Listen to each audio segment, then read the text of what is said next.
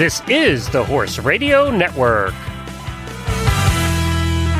What a beautiful day for horses in the morning.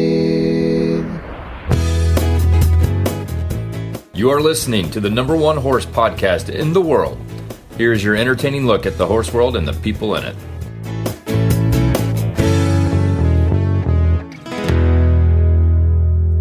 Glenn the Geek from Ocala, Florida, and you're listening to Horses in the Morning on the Horse Radio Network for June the 7th, episode number 2698. This episode is brought to you by Kemin Equine. Good morning, Horse World. It's Monday. Monday is my favorite time of year.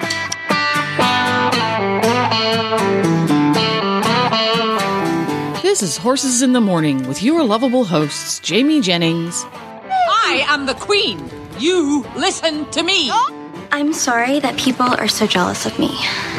But I can't help it that I'm popular. Glenn the Geek. You look especially radiant today, Your Grace. I'm going to do a terrific show today because I'm good enough, and doggone it, people like me. Happy Monday.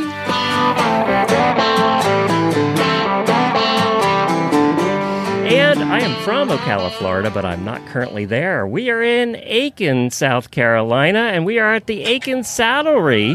I'm so excited to be here, and the person who owns and operates Aiken Saddlery is apparently a long lost relative of mine. Her name is Amy Hebert. Hi, Amy. Hi, Glenn. Thank you for having us. And we're very glad that you're here in Aiken. Well, we're it's so much fun to be here, and we got to spend a day with you yesterday. We're going to talk a little about what happened yesterday. We had a fun filled day yesterday. But we have a whole lot planned for the show today. As you all know, uh, you, we went on the road. We are doing our first test trip for the road show th- uh, that we're going to be doing this summer.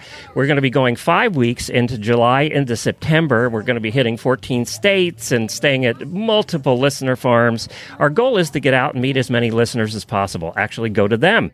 And we thought, you know, to do that, we better test all the systems. So we're doing this test week, and we started out in Ocala on Saturday morning, and we drove six hours. One hour of that was lost, and we drove six six hours. Thanks, Google.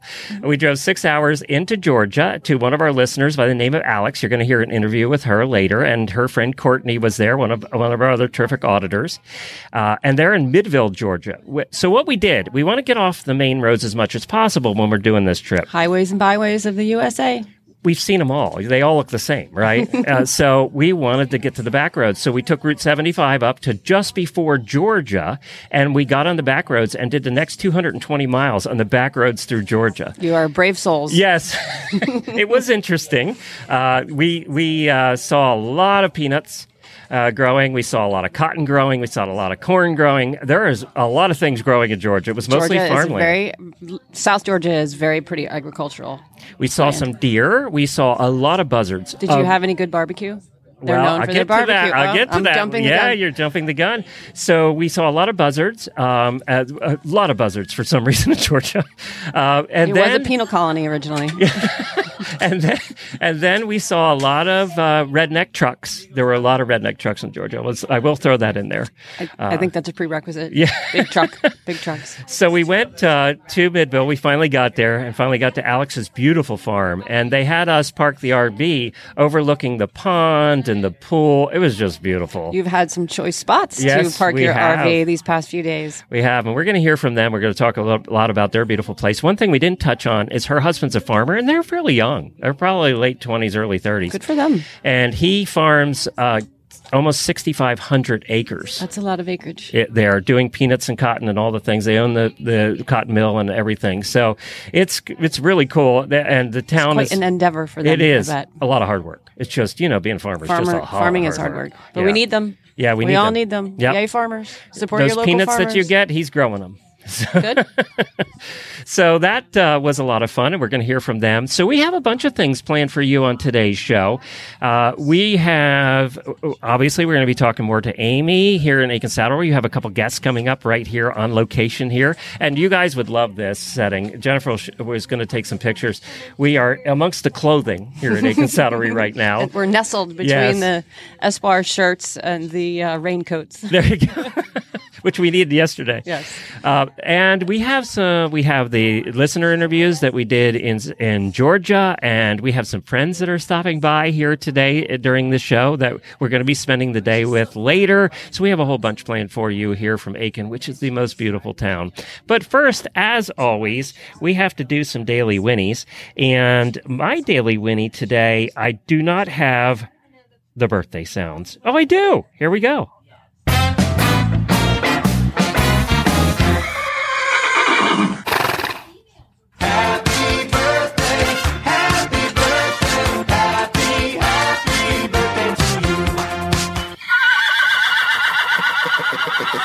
Now, all of you auditors were thinking, oh, he's going to be on the road and I won't get my birthday named. You're all wrong. I'm going to do it while on the road. And we have auditor birthdays Kayla Perry, Gina Moronic, uh, Elizabeth Lacoste, and also raising pledges in this past week uh, were Courtney Due and Lisa Glasgow. So uh, thank you for raising your pledges. And, and actually, Courtney, you're going to hear from a little bit later. And at dinner the, that night, she said, my pledge is not high enough. So she went on and Boots and His and raised her pledge. Thank you, Courtney. You didn't have to do that. Well done. So I wanted to talk to you a little bit about your store. Tell us a little bit about it. We, Aiken Saddlery itself has been here since 1979, and my husband Charles and I bought the business, uh, well, seven years in August. We'll have owned it. Uh, Tell everybody what you did before. Uh, I worked at the racetrack. I was at Monmouth Park for 25 years, galloped racehorses, had an assistant trainer's license, and I rode amateur flat races all over the world. Did you ever jockey once? I did. A race? Yeah, I did yeah. many times Yeah. as an amateur, not as a professional. I've ridden up and down the East Coast. Got to ride at Arlington Park right before the Breeders' Cup, which was beautiful. And I've been overseas to Russia, Italy, Oh, wow. France, Switzerland, England, um, Sicily. It was fantastic. Um, Amateur Riders Club of the Americas, which is a group that's run governed by the FEGENTRI, which is the Federation of Gentlemen Cavaliers in Europe. So I was very very lucky to get to do all those. You've done a lot in your I life. have done a lot. it was fun. What made you want to buy a tack shop? You were buying yours about the time we were getting out of it. we were in the right place at the right time. Um, my husband had wanted us to relocate from New Jersey down here, and our neighbor knew the owner, and it just I grew up in a retail setting, and it kind of all fell into place. and what has surprised you about owning a tack shop? How busy we are. Yeah? It's extremely busy. I think we ended up in Aiken as it started to to bloom and grow. And the you know I kind of thought, well, it'll take five years and it'll kind of be nice and easy. But we've just more and more people come in the door that are new. More and more people are moving here. More and more horses are coming here. More horse shows, more events, more driving, more dressage. Even with COVID happening, um, it seems like the horse industry here in Aiken is is booming. Well, we, um, I had been here once before for the American Driving Society. We came up, Wendy, when, Dr. Wendy and I came up and we brought the carriage, Herb Carriage and Horses up and we did the carriage drive through Aiken and what, there were probably maybe 30, 40 carriages at, at that drive. And we were, drove through downtown. And what is the street that just off of where you live? You have a beautiful house, by the way. Uh, right off where you live, that Oak Line Street that you go on South Boundary. Oh South oh Boundary my God, is that has to be one of the most beautiful roads in America. gorgeous street and all the time there's people taking pictures out there you know you try to drive by there's graduates there's trees, weddings right? they are live oaks live oaks and they come over the road They and they make a cut 'em- canopy. and they make a can oh it is such a beautiful canopy and then the houses all the houses along that old part of town are what 1920s It- late 1800s early 1900s yeah which is what makes this I gotta say, we've been to Norco, California, Horsetown, USA. We've been lived in Lexington. We live in Ocala. We live in Ocala. We've been to a lot of the horse towns in this country doing this job. This is one of the quaintest because the all the old architecture is beautiful and and the, uh, all the oak trees are still there and Aiken has been preserved historically. The, the houses that were built were built very aesthetically pleasing. There's beautiful brick walls downtown. We have a horse district in town where the roads are dirt, and most of the houses have barns. carriage houses carriage houses Yeah. as well. Yes, and it is. We are very lucky to live here. And, and back to South Boundary for a minute. Um, uh, just recently, an anonymous donor paid to have the trees trimmed, and then they decided to take the power lines and put them underground. So the the power Oh. lines were kind of anti-tree. Yeah, the well, trees and power lines don't get along. you know, the power lines to stop. So uh, someone actually, two, I think there were two different situations where money was donated, and the, so the power lines are now underground, and the trees are trimmed and can continue their wonderful, glorious life here because it is a very special place to be. It is cool. I, if you get a chance to go to Aiken, you definitely need to do that. Check out South Boundary. and we'll talk more about what's here and what kind of writing's here and all of that stuff a little bit later in the show. But first, let's go back in time to like a day ago, two days ago, when we were in Georgia, in rural Georgia, and we got to meet our wonderful auditors, Alex Sandeford and Courtney Due. And we had, we got to have a little chat with them, and I want you to hear that now. Thanks. Super. Well, we are so excited that in this first interview from the road on our official roadshow tour, we are with Alex and Courtney, who are both auditors, and we're here in Midville, Georgia. And guys, it's thank you so much for having us here. Yeah, oh, absolutely. We've loved it. This has been so much fun. Well, we arrived yesterday. Before we get into learning more about you, which is what everybody wants to hear about, uh, we arrived yesterday, and uh, I have two things about driving through Georgia. So we drove up uh, on Route 75 in Florida, and then got off in Florida and drove the back roads for 200 plus miles through Georgia. I mean, back roads through Georgia. So one thing I have to ask you is, is there a state law that only Baptist churches are allowed in Georgia? Because we must have seen a thousand Baptist We would go through an intersection in the middle of nowhere, and there would literally be four different Baptist churches pointing the different directions of the compass. It was amazing. And they're all slightly different denominations. Every flavor in the rain, all of them. It's Yes. great. And if you're in Midville, there also is a Methodist church. So we Ah. only have a Baptist church and a Methodist church. So the Methodists are represented. They are. They are. We found one Jehovah's Witness. They're We did find represented. one. Yeah. It just depends on where you are in Georgia because closer to military installations, you get everything under the sun. And then even in Savannah, Savannah's got the big Catholic churches and, and lots of that. Yeah, but military installations are great for variety. yes, lo- especially food. Oh, that's the best part. That's the best It part. always comes back to them. Yes, we it always all found at does. military installations because her brother was in the military. We visited a lot of them. Right outside the gate is always pawn shops and strip clubs, and then once you get beyond that, it's regular stuff. Yes, indeed. The essentials. Yes. Although they have cut, cut down on a lot of the strip clubs. Oh, Fort have they? Benning is still pretty heavy because that's infantry.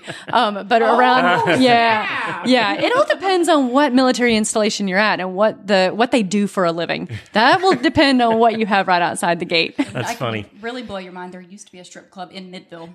In this little tiny We town? can talk about that later. This is a tiny town. There's not even a red light in our town, but there is a strip club. it's a, a stop sign town. Yeah. Yes. Yeah. So the other thing I, we have to complain about on our way up is we went. We were so excited because we went through Vidalia, Georgia, and, and for those of you that don't know, Vidalia is known for their very sweet onions. Glenn, Yeah. I'm going to stop you one oh, second. no. You didn't pronounce it right. It's, It's Vidalia. Vidalia. Vidalia. Vidalia. Vidalia. Is that right? Yes. Okay. right. Well, her dad loves Vidalia onions. He It's makes special trips here. yes. So we expected to see large fields full of onions because I've never seen a large field full of onions before, and we didn't see one onion. Not a one. Not an onion. Had you come a few weeks earlier, you'd have seen fields full of onions, Oh, but really? you just missed the Vidalia festival. They just had an onion festival. You could have been in the parade. Do they do French onion soup at the Vidalia, or is They that do too fancy everything. for Vidalia? They do everything. You can find anything. They had barbecue. They had barbecued onions, grilled onions, you name it, and and all kinds of everything in between. It's like a state fair, but for onions. Oh, that's funny. That's funny. So, you guys, one of the things that I'm always fascinated fascinated by is our listeners have such cool jobs, and we've met so many that have really cool jobs, and you both have really cool jobs. So, let's start with Alex. Tell everybody what you do. Hey, um, so my muggle job, as I call it, I'm actually a marketing manager uh, for a company called Blanchard Equipment. We are a John Deere dealer. We have 16 locations throughout Georgia and South Carolina. So I get to do some really cool things that are horsey related, such as sponsor events over in Aiken, South Carolina, like Stable View, Bruce's Field. But then also I work on our website, advertising, all things John Deere tractors, mowers, and all that good stuff. And it helps that my husband's a farmer, so we actually have John Deere equipment, so I get to test out all my marketing. Let's talk about his equipment as opposed to everybody else's equipment. And I know that sounds bad, but um, his tractors are much bigger than our tractors. Yeah, last night Glenn said, "Oh, I saw the tractor out in the yard. That's probably the largest tractor that I've seen." I was like, "No, that's our smallest tractor." Actually. You'll have to we'll have to take him over to the other side and show him some of the big equipment. Oh my God! Yeah. the tractor With the Oh, four wheels in the back. He's got to sit in a car- cotton harvester. Yeah, I'll have to see if it's out. Our cotton picker actually it looks like a transformer. It Mhm. folds all the way up, and so it actually not only does it pick the cotton, but it also rolls the cotton up, packages it, and spits it out in the back all at the same time. Like a bale of hay. Like Mm-hmm. a bale of hay. Yeah. It's like a massive cotton baler. Wow. Yeah. That's so cool. And, and uh, uh, most of the fields I think we saw on the way in are yours.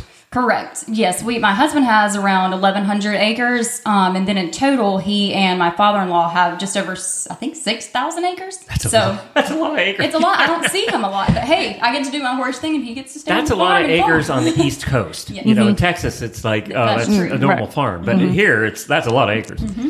And also, Courtney has a cool job. I do. I am the operations and program manager for USO in Fort Stewart, and we also service Hunter Army Airfield, which is in Savannah, Georgia.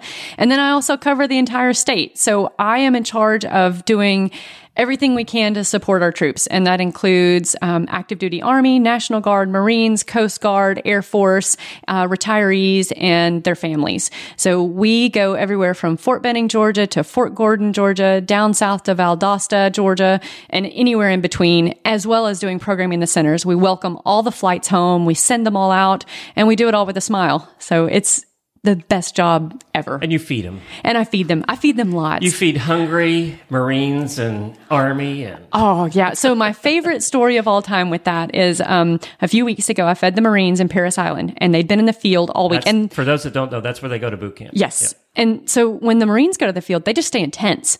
Tents, literally tents, no electricity. They do have porta potties just because they're they're not going to dig cat holes in the in the training area. island's only so big. Right, right. Yeah, it's, it's only so big. Um, but we took them catered barbecue and they loved it. They just had a ball. But afterwards, I said, Hey guys, I have dessert. And they were all kind of like, Yay. But when I said, Hey guys, I have Oreos, they lost their minds and I got bum rushed for Oreos and it turned into a giant free for all of everybody trading for the different kinds of golden Oreos, peanut butter pie Oreos, Double Stuf Oreos. And we literally took cases upon cases of Oreos and just everybody got packages of Oreos and just lived their best life. It was Okay, great. I'm going to play Jamie here because at this point she would come out with the comment. So you, really, your job is to make uh, a thousand good-looking Marines happy. Correct. Yes. Yes. I love my job and they all love me. I'm becoming quite famous among the troops. You know how to feed a troop. That's right. She fed all of us last night too. Courtney was in the kitchen. She was. It was great. We had barbecue. I mean, I, would, I also would have been disappointed if we came to Georgia and didn't have barbecue. I mean, Right. you gotta, gotta barbecue. So Some local barbecue. I know everybody at home is getting mad now because I haven't asked you about your horses yet. So uh, part of this trip was to get to know our listeners, and you know, so these interviews we're doing while we're on the road during this test week, and also during the five weeks that are coming up here very shortly, um, much quicker than Jennifer would like. Um, we we wanted to get to know you and what you do and all of that, but also your horses. So let's start with Courtney this time. Yeah. So I have Miss Jellybean, and that is her actual jockey club name, Miss Jellybean. That is her name. Um, I bought her on a whim. Um, I had to put my heart horse down recently, and as we all know, we don't go very long without having a horse. So Best way to buy one's on a whim. on a whim, um, her owner messaged me and said, "Hey, I have this horse. You said." Has talent, needs direction. She has talent and needs direction. And I said, okay. So I went and tried her, and she was feisty and spirited and everything that I love. And I laughed at her when she pulled her little tricks. And I said, okay, I'll take her. And so I bought her and brought her home. Um, and as we all usually deal with injuries and everything, she didn't have injuries. I had surgery and I've been out of commission. So we haven't really had a chance to do much other than bond. And she went from being kind of a standoffish, typical mare, I don't want anything to do with you, to being so sweet and cuddly and just really learning to trust me. So it's really been the best, me being injured and not being able to ride because we've really bonded and, and gotten that wonderful, loving experience. I know. And she, she yells at me when I come in the barn. I can walk in the barn and I go, Hey, Jelly. And she goes, That's why I call her J-Lo. yeah, she is. And she's so sassy. I love her. But she is so pretty. She is J-Lo very really pretty. does fit her. Yes. She's got that. She's got a booty too. She's Yeah. got that booty. Yeah, she wears eyeliner. Yes, she does. Most definitely. Alex? Hey, so I have two horses. Well, actually, a horse and a half. Let me start with the A little horse and a quarter. is really cute. A horse and a quarter. Let's say. That's more like it. So, uh, my heart horse is actually my larger horse, and her name is Cressa. Jockey Club is Creswell Bay. So, she's a 2010 thoroughbred mare. Definitely a mare, definitely a diva. And on the note that Courtney said about injuries, she had a pretty traumatic injury last year and completely severed a tendon sheath. So, rushed her up to UGA, awesome vet school, and she had surgery and she totally recovered and is now back competing but I had her at a rehab facility over the last year. And during that time, as she recovered, I was helping out a friend with another horse and completely broke my tailbone. So now I have been injured and am finally back in the saddle. So that is Cressa. We're excited to get back together and um, start competing again. I event with Cressa. Originally did hunter jumpers, and now I've crossed over to the dark side. Yeah, And love she's it. gone to the dark side. dark side. And that's because Alex came to me on a whim. So that's how we got started together. I ran my first, um, I think it was a beginner novice horse trial, Mhm. and I had never seen a cross country jump. And Courtney had me actually ride my mare, Cressa. We bought her that same day. Yeah. Because she Wow. took care of me. Yeah, I said, she just- just said, hold on. Yeah, I said, you get just sit tired, on her. Hold on. Yeah. And she took me around, and we wrote the check that day. Wow. Yeah. So that's Cressa. She's my, I love that mare. And then I have a mini horse named Winchester Fabio Sandeford. And you will see if you'll go back and look on some of the videos why he has his middle name, Fabio. And we actually purchased Winchester as a playmate for Cressa in Vidalia, Georgia, Glenn. So down a very sketchy dirt road with a lady who had 28 mini horses. Winchester had a rope tied around his neck and walked right up and put his head in my lap. Then we looked down and we realized he was a stud. So of course we had to geld that. Yeah. You know. Yeah. Yeah. So and now he I gave you one of those stickers too, did. I think. Yeah, so definitely have to go in the car. yeah. So yeah, Winchester, and you guys will get to meet um, meet him if you go back and look at the video that Glenn posted. When when she says sketchy, she really doesn't tell the whole story. We took my 27 foot gooseneck three horse slant load trailer with a dressing room down this one lane dirt road with deep ditches on either side. Got to the destination, realized there was no way we were turning in across that culvert, and I tried and had to back up my trailer down the dirt road.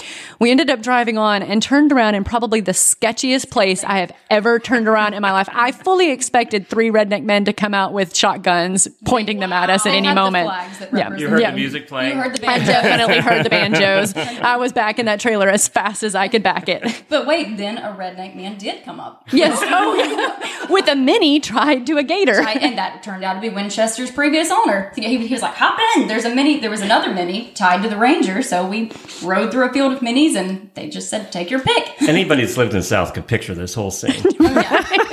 So we wanted to load them all up, but bless him, Winchester had probably never even seen a trailer like Courtney's, much less been on any trailer, and he walked right in. Winchester's uh, Winchester like me. I like Winchester. Yes. he's, he's Yeah. a cool little He dude. likes He is. himself a lot too. Yeah, Yes, he does. He's he got does. some hair for Yeah, it. He I've got to work with Jamie on how to bathe that creature. I told Glenn yesterday I needed a therapist and Jamie to come help.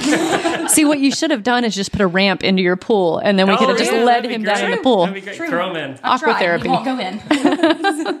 And we have to talk about your dogs specifically, Courtney, because we got here and Jennifer just loves wiener dogs, and you have two wiener dogs. I do. I have two little sausages. I have Dora. No, I'm sorry. That was my previous oh, dog. Zoe. Zoe is the spitting image of Dora. So Zoe is 100% dachshund. When you think of a dachshund, she is it. She's the black and tan, slim little fireball, bark at everything that moves, dig a hole to China dachshund. And then we have Snuffleupagus. And Snuffleupagus started out as he does. He started out as Zach Brown. That was what I named him. But then he ended up being long haired before I ever got to the breeder. I got them both from, they're actually from the same parents. I love the breeder so much that I bought the second one. Um, and Gus is a golden retriever in a dachshund body. He is. I mean, he just really, he's got the tail and he's never met a stranger and he loves likes the everybody. He loves everything, everything, everything to him. He's, I love him, but he's a little dumb. And that's what makes him so sweet. He's just, you know, He he's, can be sweet and pretty. And No. no, no, he does not. He just does it headlong. That's All how he lives life. So before we wrap this up, we have to find out a little about the area we're in too. So we are in. We're about what an hour south of Augusta. Yes, that's correct. But an hour south of Augusta, and for horsey people, about an hour and a half south of Aiken, South Carolina, or Which is our next stop today. southwest. Right. So that's pretty much where I have to go to do anything horsey. Um, Oh, that's that sucks. If you I know, have to it go to. Aiken to go do does, anything horsey. but- Yeah. Yeah, so we're kind of in the south, um, middle southeast corner um, between Augusta, Statesboro, and Savannah on further down. Hence Midville. Midville. True. Why do you like living in Georgia? Well, I've actually always lived in Georgia, and surprisingly enough, I, I kind of have dreams of moving out of Georgia. Um, but then, you know, my husband and I met in college. We both went to University of Georgia, and so that ended up keeping me here in Georgia. And I do love Georgia because you can go to different parts of the states or different. Um, you know, you have different people there. So too, and we- we're kind of central. I think it's a good place over here on the East Coast, especially um, being an equestrian. Yeah, where you're at here, yes, it's an hour and a half, but it's an hour and a half in any direction to a lot of different things. True. Yes. Like the beach, like my parents, um, I get to see my parents a good bit because they have a place in St. Simon's Island. So I go down there and you, I mean, two hours from the coast there, you can always go to the mountains too in about three to four hours. So it's nice. The gnats, not so much. Yeah. No, but once you go right below that fall line, the gnats are pretty bad, which you guys probably Yeah. experienced yesterday out Yeah. by our pond. Yes, they they do get. She took a walk this morning and had that. Yeah. yeah, Me, me and the flies. Yeah, I drowned a lot of flies for you. Oh, good. Just. Oh, good. And her coffee. In my it's protein. Yeah. but no, I love it. And being on the farm is great. Um, it's a beautiful place out here. Mhm. You're just far enough out in, I'm going to use my air quotes, country, that you don't get a lot of extraneous noises. You don't get a lot of trucks. You don't get a lot of Mhm. sirens. And you, uh, we woke up this morning and the enormous variety of songbirds, Mm-hmm. and I even heard the ducks. That is just, for me, that's priceless. I love Being it. able to get up in the morning and listen to Mhm. that. But I would like a closer grocery store though. Yeah, Or some sushi that's every the now problem and then, of but you don't want to eat the There's, sushi from there's around a sushi here. place in Waynesboro, Mhm. which is, I guess, like the next town over, but I don't Yeah. know if I would eat I there. wouldn't eat the sushi, but I would eat the hibachi there. We actually go there a good bit. Well, thank you guys for having us. Absolutely. We really Thank you guys appreciate for coming. This has been great, and we hope to see even more auditors soon too. Yeah. We're looking forward to the rest of the trip. Well, it's no surprise that Americans are among the most stressed people on the planet. Your horse gets stressed out too. Every horse experiences stress caused by things like exercise, environmental conditions like the weather. Uh, it was hot as hell here yesterday, so that's one of those. Travel causes horse stress just like humans, and even simple diet changes can cause stress. All of these variables can contribute to that stress in your horses. This might also come as a surprise to you. You can help reduce the negative impacts of stress by feeding your horses chromium every day. By lowering the levels of stress hormone cortisol and optimizing energy use, feeding chromium results in improved body upkeep, health, and performance and overall well-being. But this part is important. Don't feed just any chromium. Feed your horse the only FDA reviewed source of chromium propionate on the market today, KemTRACE Chromium from Kemin. Ask for it by name and stress less. Learn more about KemTRACE Chromium at kemin.com slash chromium EQ. That's kemin.com slash chromium EQ. So let's talk a little bit about uh, all that's going on here in Aiken as far as a community. It, so when did it? When did the horse people, uh, competitive horse people, really start to descend? Because this always was a horse town. Every house here has a barn. Every house has a barn, and it's wonderful. Um, the polo was very, very popular here. Um, I think in the mid 1940s, and the racing uh, industry came here quite frequently in the winters. The the horses would come in by rail car and enjoy our very mild winters, con- comparatively speaking. Do you to- get bad winters at all? we ice storms every six or seven years. We get Oh, a pretty well, horrible okay. ice storm in March, but it's pretty. It's pretty mild. One one Christmas it was eighty. It does get chilly at night, but we don't get that deep freeze. I grew up in Connecticut, so I know about cold weather, and we definitely do not get that kind of horrible winter, icy, snowy yuck all those poor people that still live up there have to deal with with their horses. No fun. Ice balls in feet and mucking out stalls, and you know. So when did it start to that kind of change? When did the competitive people? Uh, I, I- when I started coming down here, which was about 25 years ago, to gallop, just to get out of the winters in the Northeast, um, Hi- Highfields, which has progressive show jumping horse shows, had a horse shows. I think like December, January, February, and March, and then we had Bruce Duchossois grant us Bruce's Field, uh, steeplechases here fall and spring we did have a very heavy driving community at one point. I think that It's that's back. fluctuated a little bit. Um, more and more dressage people. We're going to hear from one of those drivers a little later in the show. Good, good. Uh, Cindy and Barry Olliff opened Stableview Farm, which is a top-notch eventing facility in town. So more and more places have developed for people to come and do multidiscipline things with their horses in Aiken. And with COVID, now we had this discussion last night, and this is happening all over the country. It's just not in Aiken, but it is happening in Aiken. Uh, the the buying boom of farms and properties and houses. From what I hear, you can't buy a house in town if you you need to get it in the first hour. You do literally 15 minutes. The the turnover of properties here, and the we have friends that are realtors who are customers who also ride, and their complaint is that there's not enough inventory on the market. And every day, someone new walks in the door of the store and says, "I'm moving here. I'm building here. I sold my other house. I'm moving to my Aiken house. I want to move here, but I can't find a house to live in here." Is it They're- California?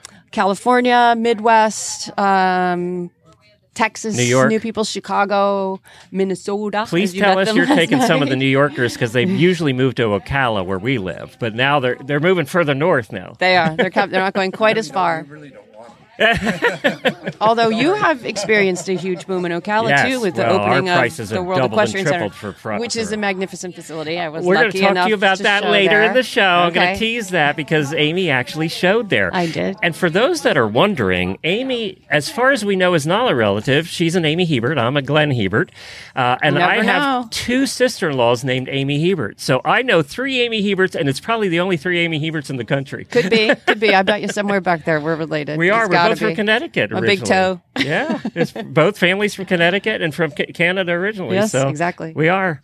All right, we're going to go. You have a guest that's uh, joining us right now, and uh, I do have a guest that's joining us right now. This is Mr. Jim Rhodes, and he Jim, right up on the mic, about an inch away. is the proprietor of the Aiken Equine Rescue, which I actually serve on the board on. And they do a fantastic job of helping people in Aiken and other states with their horses that need either have had trauma and need rescuing, need rehab. I know they do a program with the thoroughbreds for off track T- OTTBs that need places to come to have some time to get rehab, to get reschooled, and be adopted. And they do a fantastic job, very well supported by our community and across the country. and across the country. Yes, sir.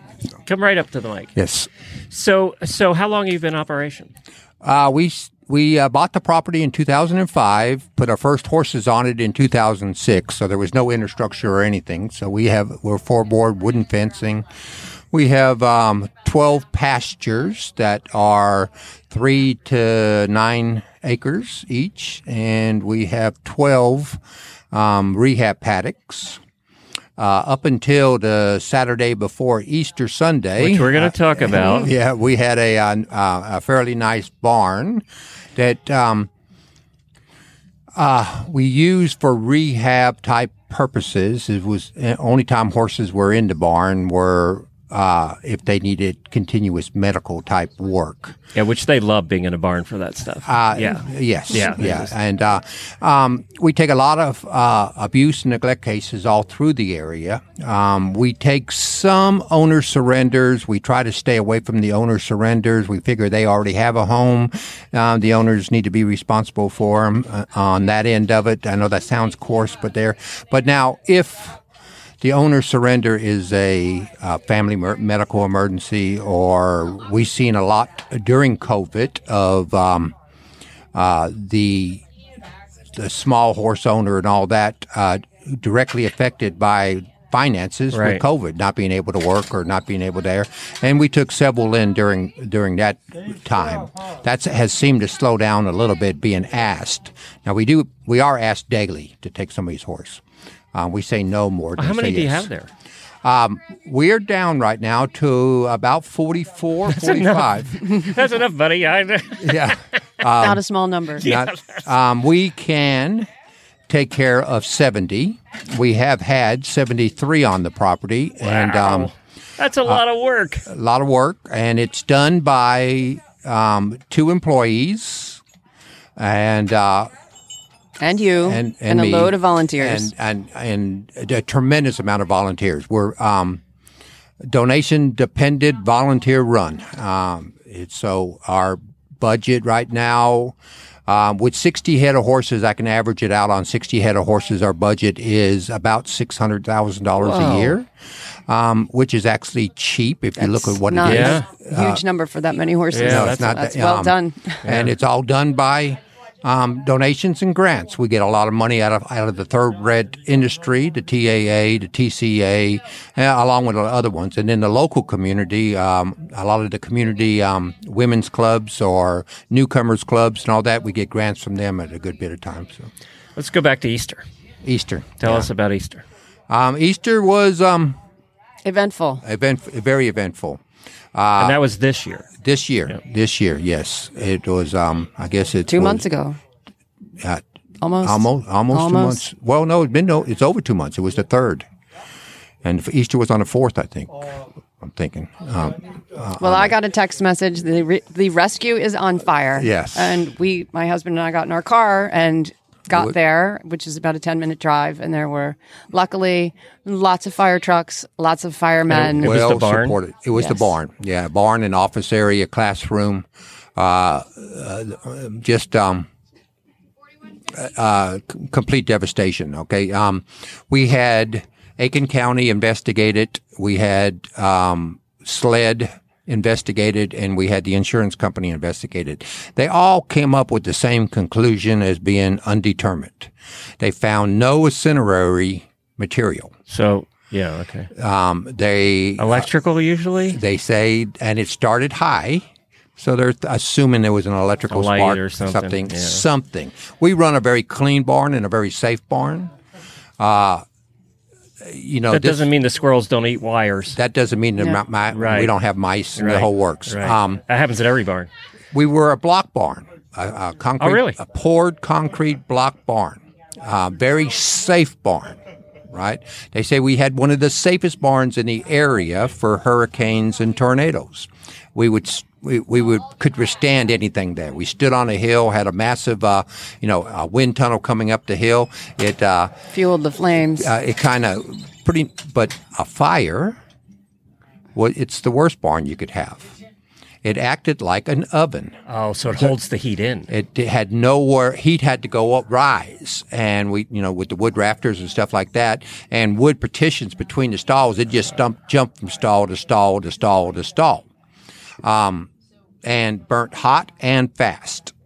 I, I was I probably the ten next minutes. Question: Go ahead. Horses in the barn. We had, if it had been a week earlier, we would have had three horses in the barn. Uh, like I said, we only keep horses in the barn when they're being um, medical treated daily or rehab daily. We um, had one pony in the barn, and um, his name is Whistle. We named He's him Whistle. become a celebrity. He's a celebrity. He has. Yeah, a sweet pony, great pony. And my wife heard the explosion, came running there barefooted, no shoes, no nothing, jeez. came running to the barn, went in the burning stall, had to put her shirt up over her head because she couldn't um, You see. married a tough woman. Let's start there. Debbie's great. Yeah, um, well, Debbie's a um, trooper. Um, yes, I married a great woman, um, not necessarily the smartest woman at times. Like, like that, you were mad at her. you know, I, I, you know, she's a hero. She saved his pony, and his pony needed to be She saved. is a hero. uh, on that. The shavings were on fire in the stall. Oh, my God. And she's The- barefooted? And she's barefooted. She pulls the pony out. No halter. You know, we learned some valuable lessons that we read about and see about, but we didn't actually practice.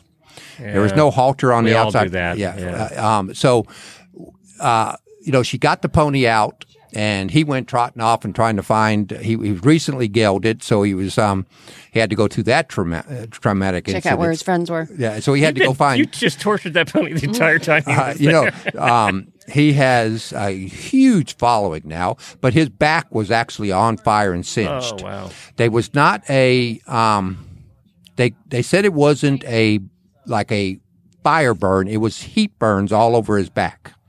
It was kind of like uh, really, really, really uh, third degree sunburns.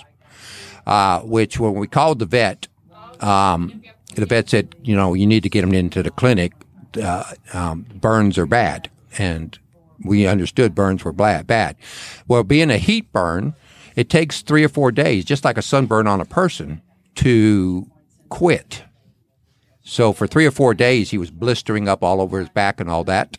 Today, two months later, you can't even tell that he was ever in a fire. So I have to know about your wife's feet.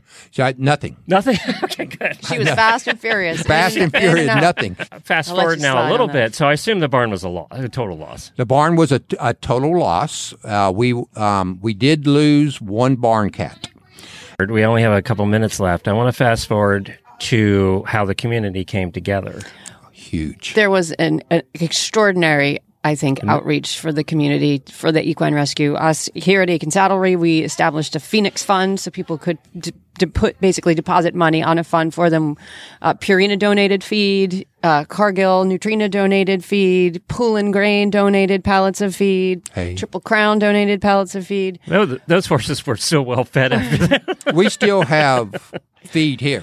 Uh, you know, do. we had you know we're Waiting. we're doing business as usual. Uh, we had a makeshift, uh, like a handy house building. We turned into an office, uh, put an air conditioning in the window, and, and uh, you know, run a generator to it. We don't even have permanent power yet. Were you surprised at the reaction from the community? Or Um, uh, you know, I'm a giver, not a taker. Uh, so I was overwhelmed. It was overwhelming. It was uh, ex- completely overwhelming. Uh, cash donations that we put in the bank for the rebuilding fund was almost a hundred thousand. Feed and in-kind donations were probably the same. Um, You know, we talk about the horse world, and there's a lot of negative in the horse world. There really is. I There mean, we all know that. But this is where you, in this kind of situation, is where you realize what the horse world is truly about. You know, you hear about the negative, but that's only the 5% bottom, right? There's the 95% that are this. Everyone rallied. I mean, Yeah. he not, it wasn't you know, just Aiken. It was in, in in the field that we're in, in the passion that we're doing, we see a lot of the negative. Right. Um, Which can get overwhelming, too. can get, Yeah. get overwhelming, but we also see the positive when people make the right choices ahead for their animals. When they when they um, uh, set aside funds for their animals when they get be- before you know if something happens to them, uh, we see it. We we've developed a lot of good. We're glad that this all worked out for you. I uh, you're still minus a barn. I get that, and hopefully with the donations and everything, you can get that rebuilt here. Yes, we're still working with the insurance company. Yeah. That you know, I'm I'm under the impression that okay, we had a fire, total loss. Give me my check. Yeah, get a bill. To, yeah, Thank you. I worked with insurance for years. No, that's No, not, it doesn't exactly work that You know, way. my I, my insurance agent is one of the best around, and uh, and it's still going to take some time. a good friend. She said, "You know, you may ta- it may take a year Yeah. before you get this." So you know, we're But we fortunately, the barn wasn't used, you know, for your main business, Yes, right? yes, yeah. So, thank you for stopping by, and and uh, we wish you the best. Thank you, sir, very much And for I'm having so me. glad that there are communities like Aiken that come together for situations. We're like still this. looking for donations. We still have forty something head of horses, and What's the website? Uh, um, Aiken Equine Rescue. Uh, dot com Okay, AikenEquineRescue.com. dot com um, Very good. dot org excuse me think dot, it's org? dot org. Okay. AikenEquineRescue.org. dot org yeah Thanks for uh, you can get on by. there there's many different there's a Phoenix Fund you can donate to you can donate to Whistle you can donate um, to many different ways um, Venmo PayPal Facebook we'll take it all Good Send to meet check. you. Thank you, sir, very All right, much. Thank thanks you. a bunch. Appreciate you having me. All right, and thanks for setting that up, Amy. Well, he's a great it. guy. They do a fantastic job, and there was just an overwhelming response for the community for that fire. Well, we're going to go next to an interview that I got yesterday because Amy invited us very kindly to come out in the 95 degree humid heat and watch the final polo match here in Aiken. At the Aiken Polo Club held at Whitney Field, which is in the beautiful historic horse district of downtown Aiken. and it was so much fun. We had good food and drink. was fun. It was hot, but it was fun. It, it was fun.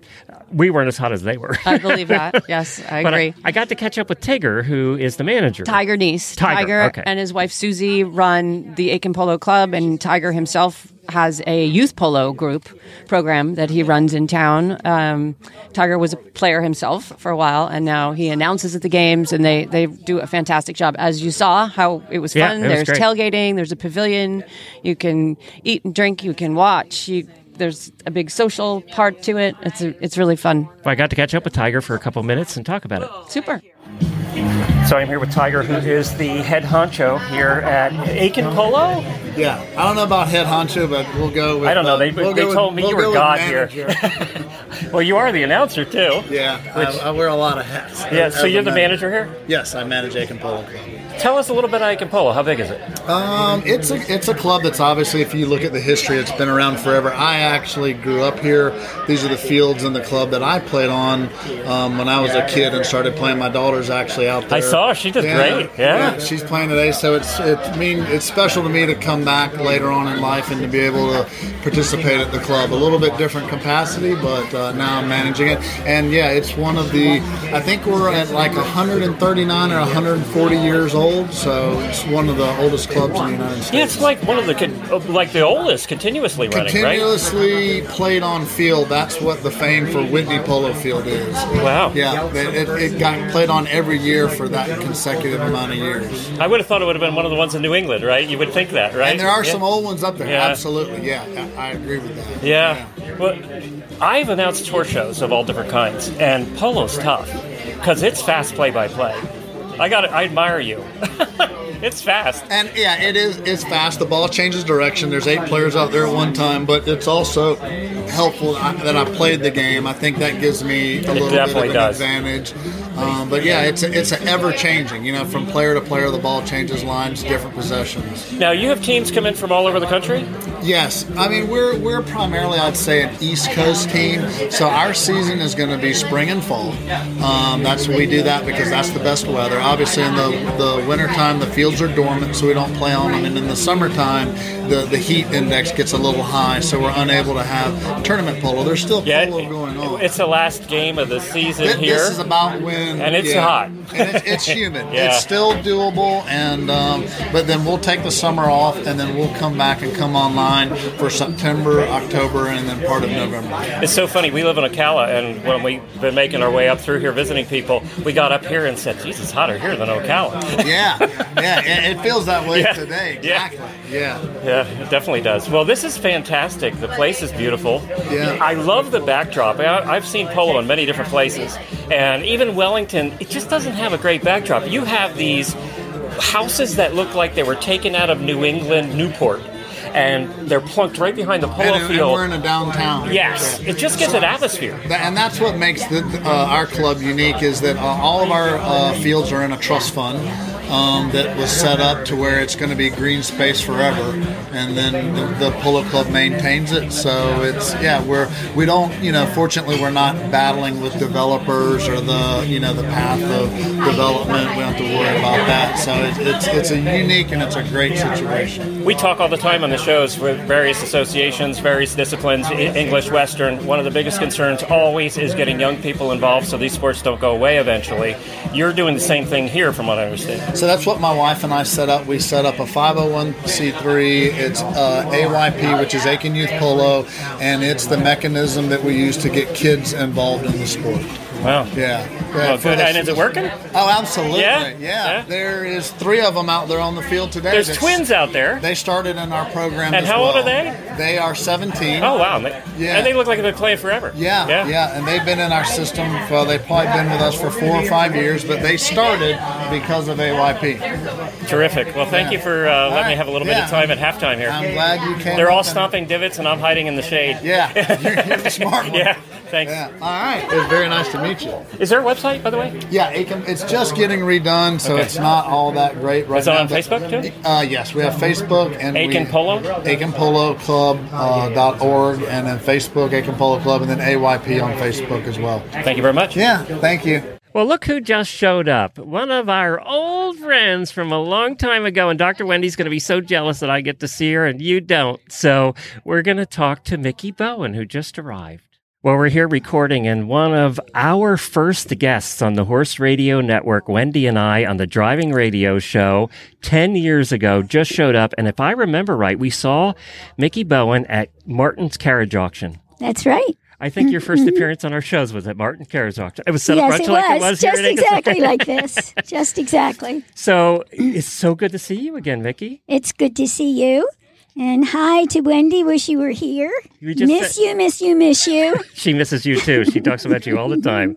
So we, uh, you have something planned. We're going to do an interview, a longer interview with you for Wednesday's show. But today you stopped by because we had to talk about arrangements we have for a little later in the day in Aiken. And what do you have planned? Well, um, Mick and Nilda Burke have a pair of horses and a large carriage. They're, you know, I have ponies, as you know, but these are horses that the Burkes have. And uh, you and Jen would be comfortable riding in the back and be able to film, Oh, as good. you like to do. Yes. And so we were going to tour the very special carriage paths that um, the carriage people have built in Aiken. Oh, wow. We have a community there that is just so user friendly for carriage drivers.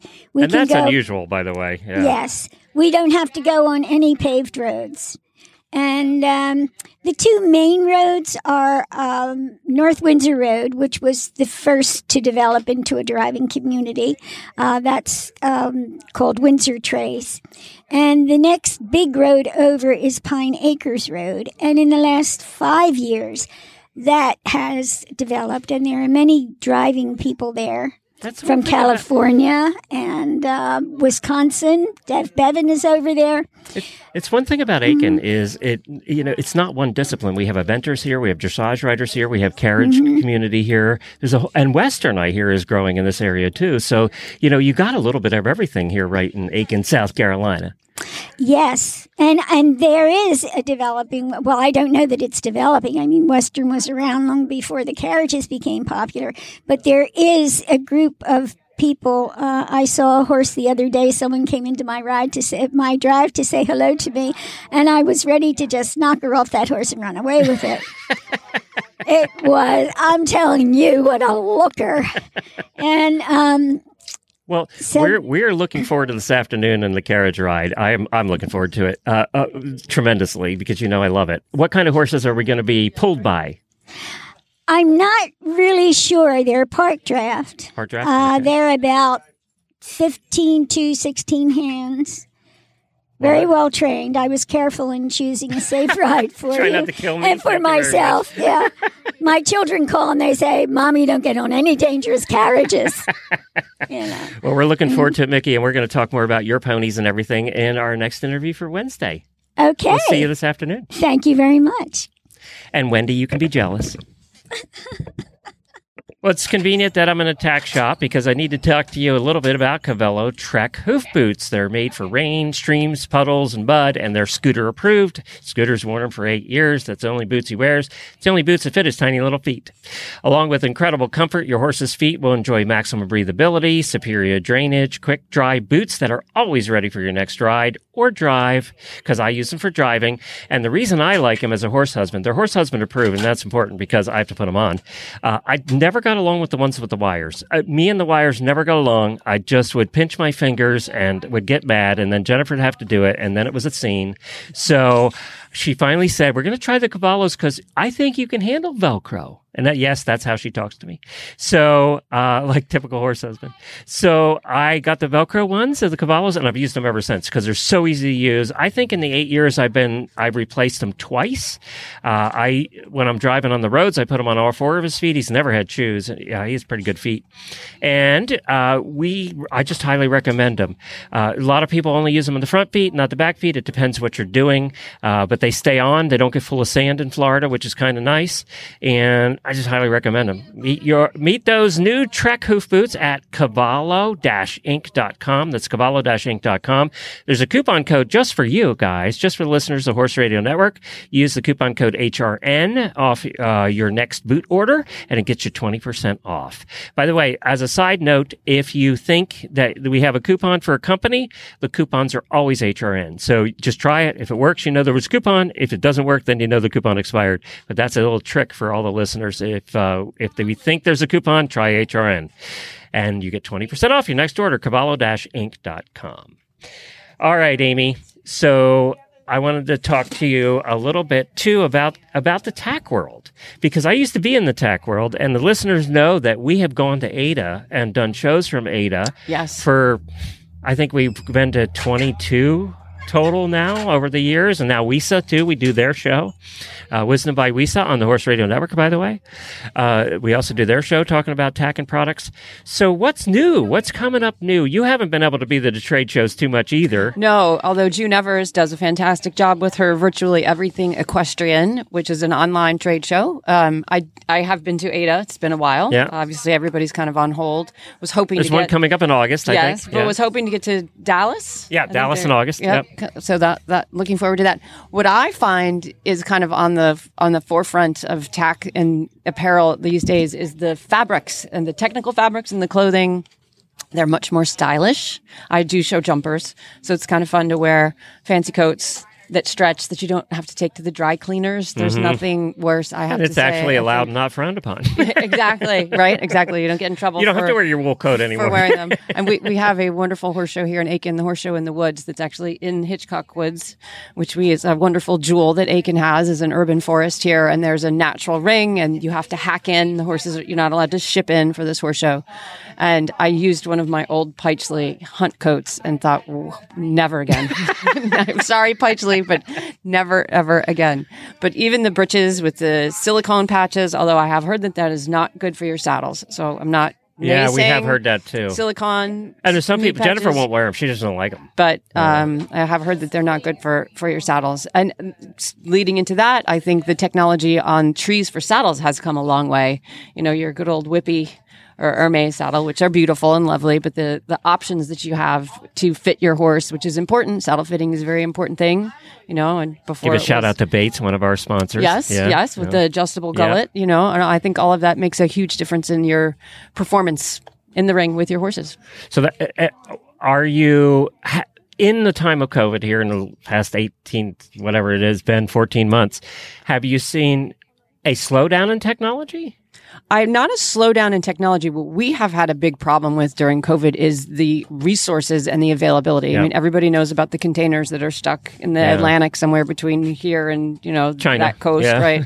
and for example, when the hand sanitizer went from gel to alcohol based, the spray bottles couldn't get spray bottles, smaller containers, which was an odd thing, uh, double ended snaps, some metal items were were tricky to get. And i think some of the people that manufacture things whether they're manufactured overseas or here that one odd item or ingredient was unavailable. So we actually had you know la- la- gaps in lag in being able to have things in the store I brought that up because I, I also want to encourage everybody listening that if you have an order on with the tax shop Give and it's us a not break. yeah it's not coming in it's not their fault because the manufacturers can't always get the product right now from China and by the way or wherever it's made overseas um, I don't think that's going to get better in the next couple of months No, I have to agree with you. I think it's going to be like this for a little while. Yeah. And, you know, we try to find other avenues or try to find a similar product, but people have been pretty good about it. I think everybody's in the same boat. It's not just the tech industry. I think yeah. everyone's you go to Walmart and there's completely empty shelves in certain sections and you go that's random Yes, you it know is. Odd- odd things like I was there there were no silverware all the silverware was gone again metal product Metal product. yep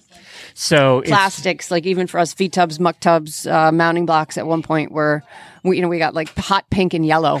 it's like okay, well, Well, there you go. Everybody's going to be colorful this year, but uh, interesting, and it has made us turn a little bit to looking to more sourcing U.S. made products, which we do try to do here as a rule anyway. But, but some you, of you can only get them if they're made here some right of them Yeah, don't. yeah. And and even like apparel wise, uh, some of the uh, particularly Italian companies did not do much production due to COVID. So there are Yeah, they were just closed down. Not you know the the products themselves, whether it's the fabric for the products, but the actual product themselves wasn't made. So I think there's going to be a little bit of a hiccup in the road in that in that So respect. as please well. be patient with your local tax shop. Thank it's probably you. their their fault that the product's not in. I will have to give a shout out to the, our feed companies though, because we are a Purina dealer. We carry Nutrena, we carry Banks Mill, which is a local feed, which is great because it's right across the street. But the national brands really made a huge effort to keep us stocked with feed and hay. Thank you all our farmers and all our truckers for bringing the hay on a regular basis. How are we this year? We're hearing reports from all over the country about it either being too wet or too dry, and that hay is going to be an issue. I know the Northwest has been having a problem with. I think they say that every year. Yeah, they do. Farmers are known. I, I wasn't going to say that. I was trying to be nice, but Yeah. farmers do complain either it's too wet or it's too And- hot, and it does make or a it's difference. too dry. It- it- I mean, Yeah. and then people ask about cuttings. And one year, I just stopped saying, you know, what cutting it was because I think it was the fifth cutting from Pennsylvania because they had so much rain. But we seem to have a great group of about six. Are you getting hay? We, Are the we new hay, hay almost come in? every week. Yep. Uh, actually, our first load of this year's hay will be here on Thursday. okay, good, because it's about the time where It's the old ju- hay's yeah, running it's out. Just turning, it's just turning over. yeah, yeah. Jennifer's uh, over there asking if we you- can bring some home. we'll send you home with It's whatever you probably cheaper than Florida. yeah, probably, probably. Anything less than about thirty dollars a bale. We have some that's a little more than that, but we have some that's less. she saw the Canada hay that you have out here, and she's like, "Can uh, just can we put a trailer behind the camper?" You, now, so you just have to come back on your way back home. So you'll get back here so we can do this again. Well, we you had us stay. You invited us to stay, and she was kind enough to have us at the- one of the most beautiful farms in Aiken. It is a beautiful farm. and it's at the end of the here. road. And uh, we're we're going to talk to Chris Powers, whose farm it is. It's Two Sisters Farm. And when we were driving out there, uh, pulling the RV, and we pull in, it's absolutely beautiful. And we're going to have video of all this too. By the way, we're going to put out a video of the whole week, so you'll see that coming out. Uh, and we park, and she said, and it's a beautiful farm. And she said, just park over here by the barn, which is absolutely beautiful. And we're parked right in front of the huge flowering bushes.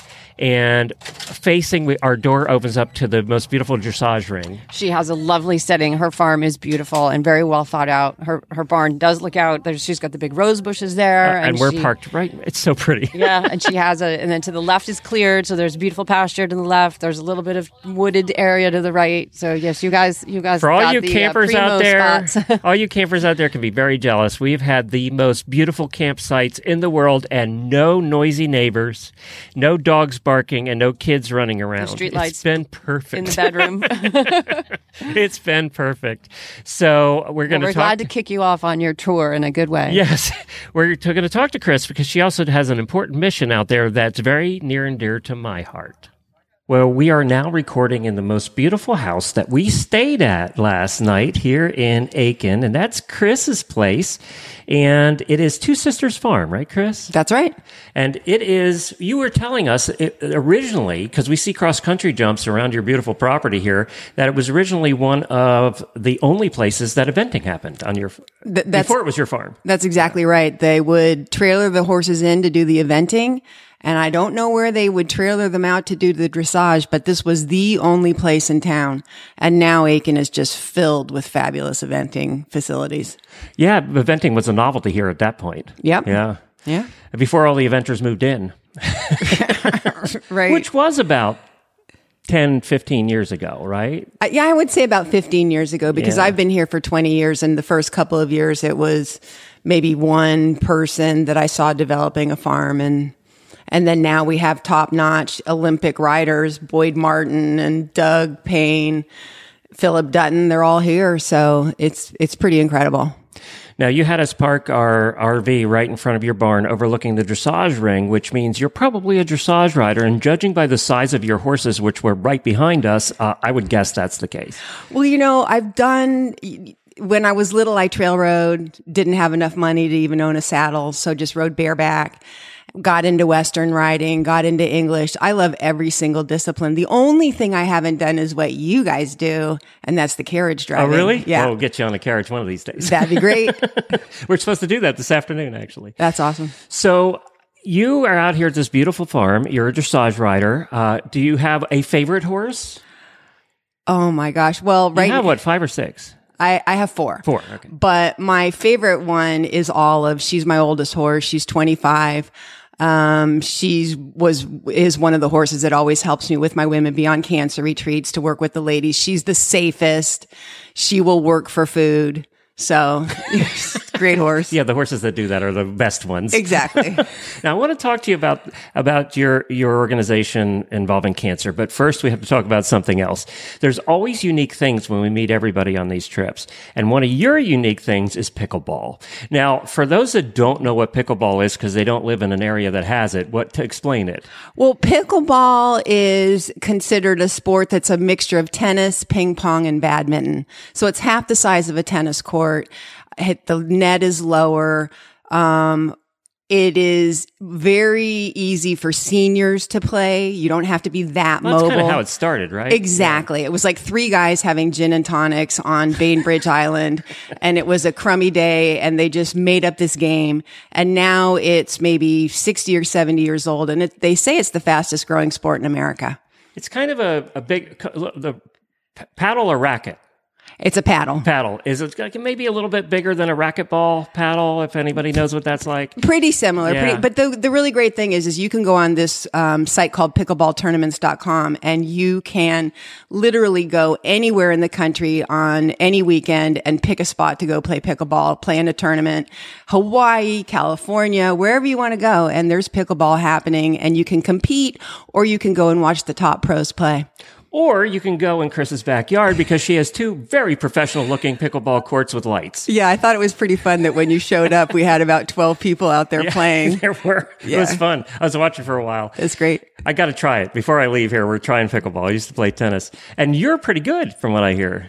Well, it's um it was a it's been a lot of hard work, but um I met someone, a woman in California playing a tournament. She's from Oregon and I'm South Carolina. And we ended up deciding to commit to play with each other. And after a couple of years of playing tournaments, we ended up winning nationals for women over 60. So it's really, you know, it's exciting. It's a, it's, you know, they're goals that you want to achieve and Is it like horses? You get a ribbon, and that's pretty much it. you get a medal. You get, you get like a three cent medal. but let me tell you, I'm a So lot it's more exactly like horse shows. but I'm more successful in pickleball than I am in horse shows. So let's talk a little bit about when when uh, Amy from Aiken Saddlery, which we're going to next to record this morning's Horses in the Morning, which this interview will be on. Uh, she said you got to stay at Chris's place. First of all, it's beautiful, and it's and and Chris has a great story to tell, and I, I picked her up right on it as soon as the word cancer came out. So you started an organization. Tell us why, and then what the organization is. Well, I had a sister. Um, she was my best friend, and she had brain and breast cancer. And um, she rode her whole life, and the last part of her life was being held up by three sidewalkers on a horse because she just couldn't, you know, even just keep her balance. But our dream was to always have a horse farm and to run a therapeutic riding school or something horse related. So when she passed away, I got in my car from Miami Beach, Florida, and I started driving north. And I was on my way to Tryon because I heard so much about Tryon. And I ended up in Aiken and I just pulled up to a real estate agency and said, show me some horse farms. And I actually bought the first farm they showed me. yeah, you are a realtor's dream. It was in the middle of nowhere. There was no cell service. As a matter of fact, when I called AT and T to ask them when I could expect to get cell service, they, at you. well, they were very nice. They said, "Ma'am, do you mind if I ask how old you are?" And at that point, I was forty-five, and they said, "Not in your lifetime." And yet, Verizon's great out here. I had almost five bars. Well, this is a newer farm, so now Oh, we've okay, you know you moved. we've Okay. moved closer Yeah. to town. This is the closest equestrian development to Aiken, which is five minutes to downtown. Oh, it is, yeah. You're right around the corner from Amy, who I must say I absolutely Amy and CP Hebert. They This are is the a vacant salary. of Aiken Saddlery. They are the most generous people in this town. Whenever there's anything, if there's a like recently the barn fire, they're the first to respond to help. They support every single equestrian activity in this town. They brought us out to polo yesterday, and they support that too. I They mean, the- everything. Yeah, Yeah. So tell me about the organization that you started and what you do for women. So I was sitting in a doctor's office, unrelated to cancer. I've never had cancer, but um, I was just sitting in the office because I had a knee issue. And I was reading an article in a magazine. It was talking about women beyond cancer, and they were looking for retreat locations. And I just thought this is exactly what my farm was meant to be. And my farm is called Two Sisters Farm, named after my sister. And so I reached out to the people and lo and behold, now I'm the chairwoman of Women Beyond Cancer, and we solely run the retreats here. We used to run them around the country, but I just kind of felt it's just such an intimate experience, and I wanted to have, I guess I'd have to say, total control of what went on. And by saying total control, it means I don't want any plans. I want the ladies to show up and whatever happens that weekend happens. So that's what makes it so. There's lots of retreats for people with all kinds of things, right? But that's what makes this so unique. Is It there's does. no agenda Yes. And as, except for peace. Exactly. That's what they're, they're, well, they're looking to be with other women who get it. And the woman who ran my retreats, uh, she had metastatic breast cancer and she had it for over 20 years. So she was such a great hope to so many of these women. And it didn't matter what kind of cancer you had. You could have a retreat. We could have somebody with breast, somebody with ovarian, somebody with throat. It just didn't matter. It didn't, doesn't matter where your cancer is in your body. You just want to be able to be with people that aren't going to just be staring at you and worrying about, oh, how are you feeling? You know, this was, this were, these were people that were like in the middle of the dinner pulling up their shirts and showing their scars from surgeries and, you know, and just laughing and crying and just having the really the time of their life for four days. And as a matter of fact, one of the women at my retreats, her dying wish was to have her ashes spreaded at my farm. And so her roommate, who she'd never met before, brought her ashes to the farm and we spread them at my pond. What have horses done for those women? Oh my gosh. The horses are like olive. Even the horses that might be a little bit more hot, when they are around those women, they just get that they need to do something to help these ladies. And so what we do is we have a round pen and there's a wonderful woman named Julie Robbins who I hope you'll meet. She, I think she's going to stop at Aiken Saddlery. good. Yeah. But she also runs the Saratoga Warhorse program for the veterans. So she Oh. really knows how to deal with people and horses. But um, she comes and she works with the ladies on the ground and just teaches them how to let the horse follow them and walk them around. And then on the last night, they do a performance by themselves in the, in the round pen with the, with their horse. Now, some women are a little bit shy and they don't want to do it by themselves. So they get the whole group and it's almost like the Supremes. and one woman chose, uh, Lady Marmalade. You know that old song? And they, the all five ladies were just out there dancing away. I mean, there's not a dry eye on the farm when you watch this. It's just loosening up, having a blast, and the horses are just, maybe they're wondering what the heck is going on, but they're all part, they're all in. I got to tell you, having gone through the cancer thing last year, uh, your everybody, no matter what, you're right. No matter what kind of cancer it is, it doesn't matter. You all have the same reaction. Yep. I mean, when you first hear the news, you know, all that stuff, you go through all of it. And probably the second or third thing is you feel like you're the only one. Mm-hmm. And, you know, I, I belong to, actually, they got me involved in a men's group on Facebook. It's all men with cancer. And it's a completely different vibe, right? And you could just be who you are, you Yep. know? And uh, that helped a lot. And so I can see why this is so helpful because you do feel alone, even though there's millions of others of people with cancer. Exactly. And the only way you can find our organization is that you have to seek us out. We don't advertise at all. And we also don't charge a penny. You know, you're dealing with cancer. You've got financial stress. Usually there's um, relationship stress as well. So they just want to get away and they certainly don't need the burden to have to pay. So that's a wonderful bonus of our retreats is that they get to do that. But as I said last night when I was talking to you, um, we don't have any agenda at all. We're not religious.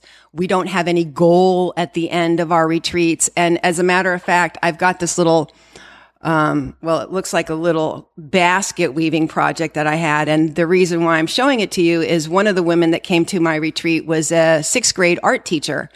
We had no idea what we were going to be doing at that retreat that night, the next day, or any of the days. But she pulls up in her little BMW convertible and she pulls out basket weave. She pulls out all the straw and yarn. And so that's what we did the first night is she taught us how to basket I probably had a great time. Yeah. And so this is my, you know, Oh, this that's is your my- creation? this- yeah. We need a picture of that. And so I, of course, this is like, if, if I described it on your radio show, it's about the ugliest little, you know, I have to be the fastest. I wasn't going to say that No. you made it. but like I have to be the fat. It doesn't have to be perfect. I just have to be the first one done. So there's my and and I keep this by keep my this bed. forever. Oh, this Yep. this is by my bed. Yep. And this was a woman who actually came to my retreat twice. And the reason she came twice, well, is because, you know, sometimes there's just somebody that pulls at your heartstrings. And I just love this woman so much. And, um, she left the retreat and she reached me, reached out to me about two years later and she said, I'm dying Mm. and I'm scared.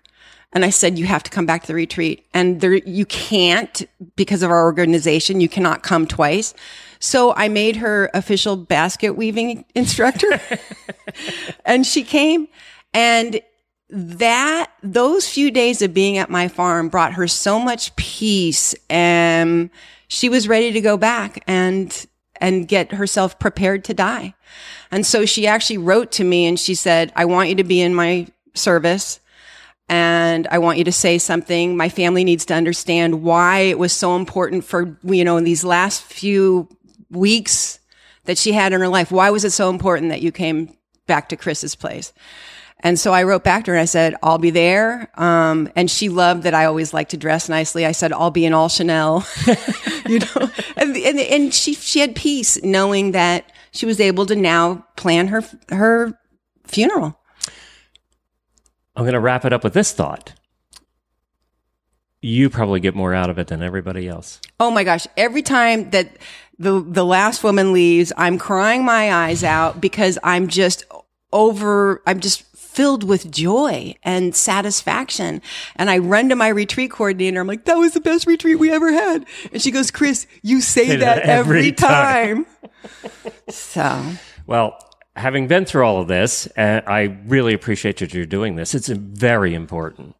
And you know, e- you know, and some of them go on and they recover and they're survivors, you know, and then some don't. Yeah. You know, I'm, I'm good friends with Lee, who does the cancer podcast, and it's one of the biggest cancer podcasts out there. And he had he goes through all those emotions you do because he's you know supporting them. They're telling their story on his show, and a lot of times this is the first time they told their story in public. Yes. And everybody has a story. I believe that's why I started Horse Radio Network. I believed every horse person had a story. And here's your story. It was what you're doing. Yes, horses are part of that story, but it's what you're doing for others. That's the big part of that story. So thank you for doing that. Well, thank you so much for having me on, and I hope you love Aiken. I hope you love your oh, it's carriage beautiful. drive through the town. oh, it's beautiful. It is just beautiful. Look, With the live oak trees over the roads. I mean, it's just, Yeah, how this can- is this is a different. We've been to a lot. We've been to Norco, California. We've been to a lot of horsey towns. We've lived in a lot of horsey towns, but this one has its own charm, and it's because of the early 1920s houses and early 1900 houses and the trees and the growth and the flowers. I mean, it's just beautiful. Yeah, it's it's a it's really truly a lovely southern town. We pride ourselves that no one goes, no one walks into a store on a cell phone. You know, there's still that southern respect. It's charming. It is charming. Yeah. that's a perfect word. Actually, Yeah, it really is. Yeah. Well, thank you, Chris, for letting us stay in your yard. Well, come again, please do. So, where can people learn about your organization? Well, you can go on www.womenbeyondcancer.org. And if there's one of the listeners that has cancer, can they reach out to you right now? Absolutely. Okay. Yep. They right, can they good. can go on on that website and I will get right back to them. Sounds terrific. Thank you very much. Thanks so much.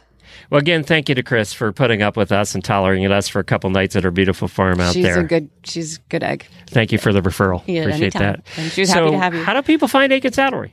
We um, are on Pine Log Road in Aiken, South Carolina. You can find us on the web, www.aikensaddlery.com. Now, you don't sell online, but if Not somebody yet. gets stuck finding something locally, they could call you. They can call us anytime, 803 649 6583. We're happy to ship. We're happy to help people get what they need.